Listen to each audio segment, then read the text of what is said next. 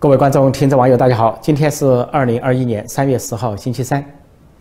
中共人大政协两会继续召开，突然爆出一个冷门话题，但说是冷门呢，也是热门，因为立即引起了海内外议论纷纷。说是人大常委会啊，全国人大正在通过一个组织法修改草案，说修改之后要改变一个做法。以前呢，只有在全国人大召开的时候啊，说国务院的组成人员和中央军委的组成人员那些重要的组成人员才能够改变。比如说，国务院副总理、国务委员，或者中央军委的副主席、军委委员，呃，包括军委主席、国务院总理，都是在全体大会上，就是比如十二届全国人大、十三届全国人大或者未来的十四届全国人大。但现在做一个改变，说即便在全国人大闭会期间，那么人大常委会就是日主持日常工作的人大常委会，就在代表不在的情况下，也可以去任免一些重要的。国务院的官员和中央军委的官员，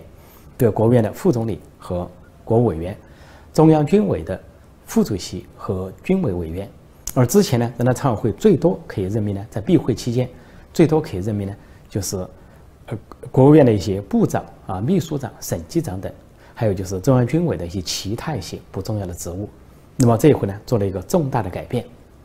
这个新闻一爆出来之后啊，就。国内外议论纷纷，围绕着两个焦点、两个热点。一个说法就是，人大常委会的权力扩大了、扩权了。作为人大委员长的栗战书权力更大了，因为居然在全国人大闭会期间，人大常委会就可以任免重要的国务院官员或者重要的中央军委官员，说这个不同寻常。第二个热议的焦点或者是重点，就是说国务院总理李克强被削权了。或者说被架空了，因为大家直观的理解，呃，总书记、国家主席是习近平，而人大委员长是栗战书，他们俩是一伙的。啊，栗战书是习近平的亲信心腹，是习家军的龙头人物。那么他们两个人来对付，啊，这个国务院总理李克强。但是仔细一看呢，学问还很大，因为原先说全国人大召开的时候，这个副总理和国务委员是经过国务院总理提名，然后全国人大来任命。同样，免除一些官员也是国务院总理提名，全国人大来免除。同样，在中央军委也是这样。那么，就是中央军委的副主席或者中央军委委员由军委主席来提名，然后人大常委会确认，呃，全国人大确认，或者说免除一些中中央军委副主席或者是军委委员，也是由军委主席来提名，由全国人大做出决定。看上去并没有差别啊。因为现在说了，即便是闭会期间，人大常委会做这个任免，国务院仍然是由国务院总理提名，由人大常委会来做决定；而在中央军委方面，仍然是由军委主席提名，然后人大常委会来做决定，并没有越过国务院总理李克强、中央军委主席习近平，甚至看上去呢，这两个机构，呃，作为总理的李克强和作为军委主席的习近平两个人的发挥的作用和职能是一样的。要从这个角度来看，并没有看出架空了李克强。或者是说削权了李克强，但是为什么要这么做？这肯定是习近平、习家军啊、栗战书他们弄出来的一个东西。这么做呢，其实它有两个机关。第一个机关就是它还有一句话，除了就是根据国务院总理提名，呃，可以任免一些副总理、国务委员之外，还说了说全国人大常委会也可以免除国务院个别组成人员的职务。同样还有一句话。说人大常委会也可以免除中央军委个别组成人员的职务，个别，而且说可以免除，是跟那个任免国务院总理提名任免分开来说，或者中央军委主席提名任免分开来说，就说人大常委会还有个单独的职能，就它可以单独的撤销个别人员的职务，国务院和中央军委都一样，这就埋下了一个伏笔，就意味着。现在，习近平和栗战书瞄准了一些人，要搞一些人，这不是一个制度性的一个改变，而是一个策略性的改变，就是针对明年二十大之前。现在恐怕习近平和习家军心中已经想要有了要搬掉的石头，至少是副总理、国务员级别，或者是军委副主席、军委委员这个级别，他们想搬掉。那怎么搬掉呢？这个时候就借助于人大常委会有了这个职权，组织法修改之后的职权，那就是不经过国务院总理的提名，不经过中央军委主席的提名，就可以直接的撤销个别人的职务。比如说，国务院副总理胡春华团派人物，那么习近平现在正在内蒙古搞倒查二十年，查煤炭，查腐败，那就有可能查到之前在内地当过自治区党委书记的胡春华头上，对胡春华不利。但是呢，根据以前的规定，你不开新的人大，胡春华的副总理是不能动的。那么现在根据新的规定，那人大常委会可以撤销个别人物的领导职务，不经过国务院总理。那就说，如果习近平要拿胡春华来下手，他就可以在中途就撤销胡春华的副总理职务，甚至可以宣布法办。那么同样道理，在中央军委这边，如果说某个人不如习近平的意，比如说军委副主席许其亮或者是张又侠有问题，那么这个人大常委会这个委员长栗战书秉承习近平之意，那么不以军委主席的名义，也不以其他任何的名义，就可以直接撤销个别人物的职务，那就可以撤销张又侠或者许其亮的军委副主席职务，也就是用不着等到十四届全国人大。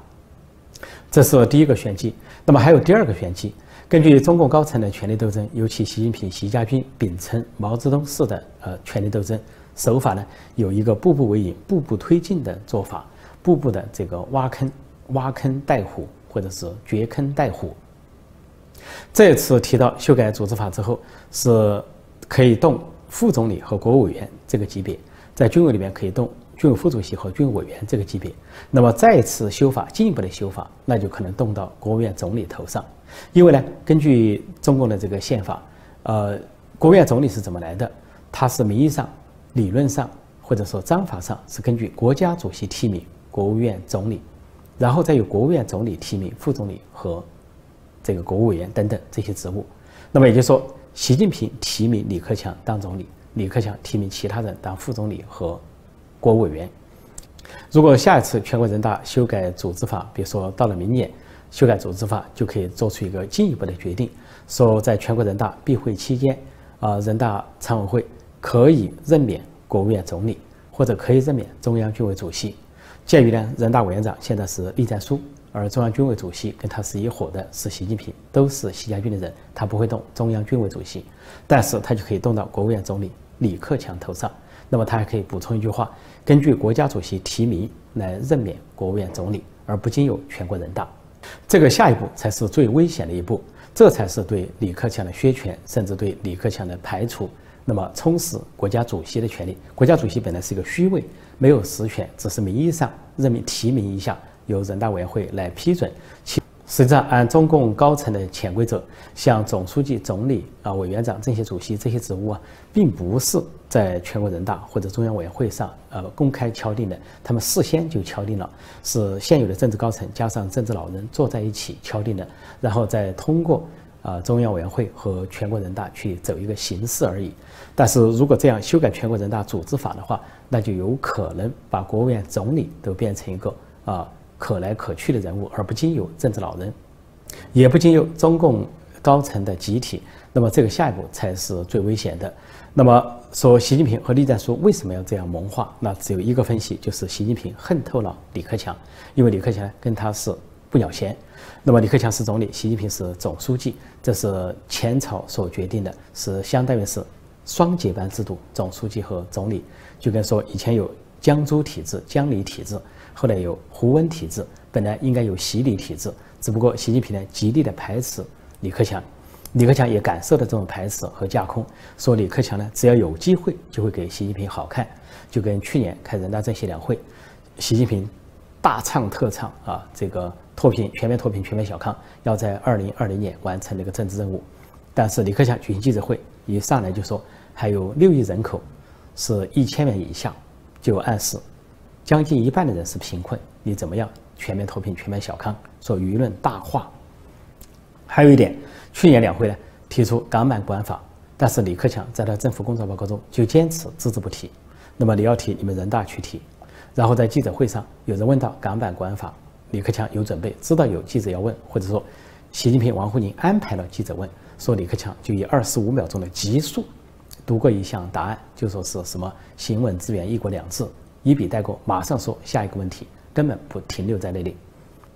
今年的人大政协两会，习近平、习家军、王沪宁等人炮制的是要砸烂香港的选举制度，叫做改革和完善香港的选举制度，实际上就是破坏和砸烂香港的选举制度。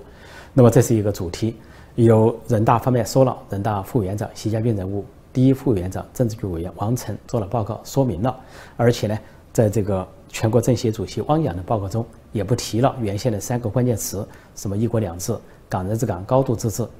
但是李克强作为国务院的工作报告，就罕见的不同，该说的不说，不该说的却说。那习近平希望他不说的那三个词，他坚持要说一国两制、港人治港、高度自治，再加个傲人之傲。而习近平希望他说的那个词，他不说，就是爱国者治港，他不说，由王晨去说，栗战书去说，李克强坚持不说。而且在李克强的工作报告中，把香港这一段压缩到只有几十个字，放在倒数第二段。那个段落已经压缩的不能再压缩了，就李克强不愿意背这个黑锅。显然，在高层政治局常委会上，他保留了他的意见。去年他保留意见是不同意港版国安法，今年他保留的意见就是不同意砸烂香港的选举制度。那么，但是呢，最后是少数服从多数，或者说下级服从上级。那么他是通过七常委中表决了，会通过了，以习近平的意志为主。去年是有港版国安法。今年是要砸烂香港的选举制度，但是李克强在中共高层说：“我作为共产党员，我作为政治局常委，我作为国务院总理，我保留我的意见。”所以在他的政治报告中就体现了这种保留，而习近平把他没有办法，所以习近平对李克强深恨之，深恶痛绝，呃，排挤他、架空他还不够，必欲出之而后快。而如果按照姓名学的话，李克强这个名字啊，其实对习近平也大不吉利。我们都知道有一个说法叫什么“克夫克妻”啊，表示一个相克。那么李李克强叫克强，什么意思？克强人。而习近平想以强人自称，想以强人呃这个自居，或者以强人的身份示人。但是偏偏这个二把手叫李克强，啊，他不是克夫克妻，他是克强，专门克强人。所以呢，对习近平大为不吉，大为不利。你想当强人，但是李克强在旁边一衬托，还给你挖空了，让你根基不牢。脚底空虚，这就是李克强名字的含义和深意。习近平上台以来，从李克强手上夺权多少次了，简直都数不清。重大的就有几项。说习近平刚当总书记的时候，就问当时的呃一些副总理，说管经济是国务院强还是党中央强？别人的答复是国务院。结果他很不以为然，他说：“我认为不见得。”结果他成立一个，先是。有一个中央财经领导小组，但本身这个小组就有，他也把它成立为中央啊什么经济工作委员会，他呢自任主任，把李克强他们当成副主任，然后通过他的亲信刘鹤副总理来掌握这个财经大权、经济啊治理大权，去架空李克强，就直接为习近平服务。然后习近平向外宾都直接介绍，呃，搞经济我信任他，就信任刘鹤，就暗示搞经济我不信任李克强，我不靠李克强。之后又有夺权，本来外交部和教育部都属于国务院的部门，但是呢，呃，教育部搞这个教材，却把这个权利啊归于这个意识形态，归于这个王沪宁所主管的意识形态，去跟习近平商量篡改教材，尤其把文革的内容改来改去，增增减减。另外，外交部也是这样，外交部顶头上司就是国务院总理李克强，但是居然外交部后来召开外交部的扩大会议，把各国使节召回来开大使会议，不要说李克强。没有起主要作用，连出席都没让他出席。就是王沪宁主持会议，呃，习近平做重要讲话，王沪宁有训话，居然对外交部扩大会议室，习近平、王沪宁来操盘，李克强作为顶头上司不见了。另一个重大的夺权就是武警部队，本来在胡温时代和之前，武警部队受双重领导，就是受中央军委和国务院双重领导。就是党中央、国务院双重领导，那么意思就是说，武警是对内的，又是维护治安、维护社会稳定的，说国务院总理有份领导。居然习近平和习家军变花样，把这个武警部队的指挥权归于中央军委，就归于习近平一人，而从国务院、从国务院总理手上剥离开来，让国务院总理李克强手上毫无兵权。不要说对这个解放军没有兵权，就连武警部队微小的一点兵权都被拿走。还有一项，本来中共举行这个国庆招待会啊，这个国庆的时候，十一前九月三十号举行国庆招待会，通常一般来说都是总理致辞，就是国庆致辞、国庆酒会致辞。即便在毛泽东时代，毛泽东那么强势，但是都没有去抢周恩来的权，都是说总理周恩来致辞。但是几十年不变，一直到周恩来、毛泽东死都没变过的定制。那么到后来也都是各界国务院总理都在致辞，但是到了习近平时代居然不同了，说一般就有李克强做国庆致辞，但是逢五逢十这个国庆节大庆就有国家主席习近平来致辞，说习近平就要取李克强而代之，在国庆酒会上致辞，以显示他的存在，显示他的地位啊高人一等，高出前任的领导人，甚至在某种意义上。他要显示比毛泽东还要高，就是说，连当年毛泽东都不敢压住周恩来的事，现在的习近平敢压住李克强。凡此种种，所以海内外都传言纷纷，议论纷纷，说李克强被边缘化了，李克强受到了排斥，李克强被架空了。所以这就是习近平的这个专横跋扈，让这个不要说是海外的看不惯，国内的也看不惯，民间的看不惯，党内的也看不惯，中基层看不惯。高层的也看不惯，习近平自以为得计，其实他招来天下恨。这就可以解释为什么李克强每次有出语惊人、说话跟习近平不同的时候，党内外、国内外就会议论纷纷，都纷纷的为李克强叫好赞好。就像他去年不提港版管法，而提到有六亿人还是贫困人口，只有一千元以下的收入，还提倡地产、地毯经济一样，就让大家拍手叫好。这个拍手叫好就是打脸习近平。同样，今年。他不提爱国者治港啊，只还提一国两制、港人治港、高度自治，也可以说让很多这个观众啊、网友啊拍手叫好，也是打脸习近平。当年的毛泽东追求大权独揽、一人独裁，结果到了晚年遭遇滑铁卢，那就是到了晚年，人们对周恩来的怀念和爱戴超过了对毛泽东，而周恩来死后呢，更是如此。而周恩来和毛泽东都死后。而党内对周恩来的推崇也超过了毛泽东，甚至于在毛泽东临死前发生了当时的天安门事件。一九七六年四月五号事件，清明节，大家都百万人到天安门广场悼念周恩来，而对毛泽东说不，对毛泽东含沙饮受，包括毛泽东和四人帮在在内都遭到首都民众的唾弃，而周恩来呢，却受到当时首都民众的爱戴，尽管当时有点盲目，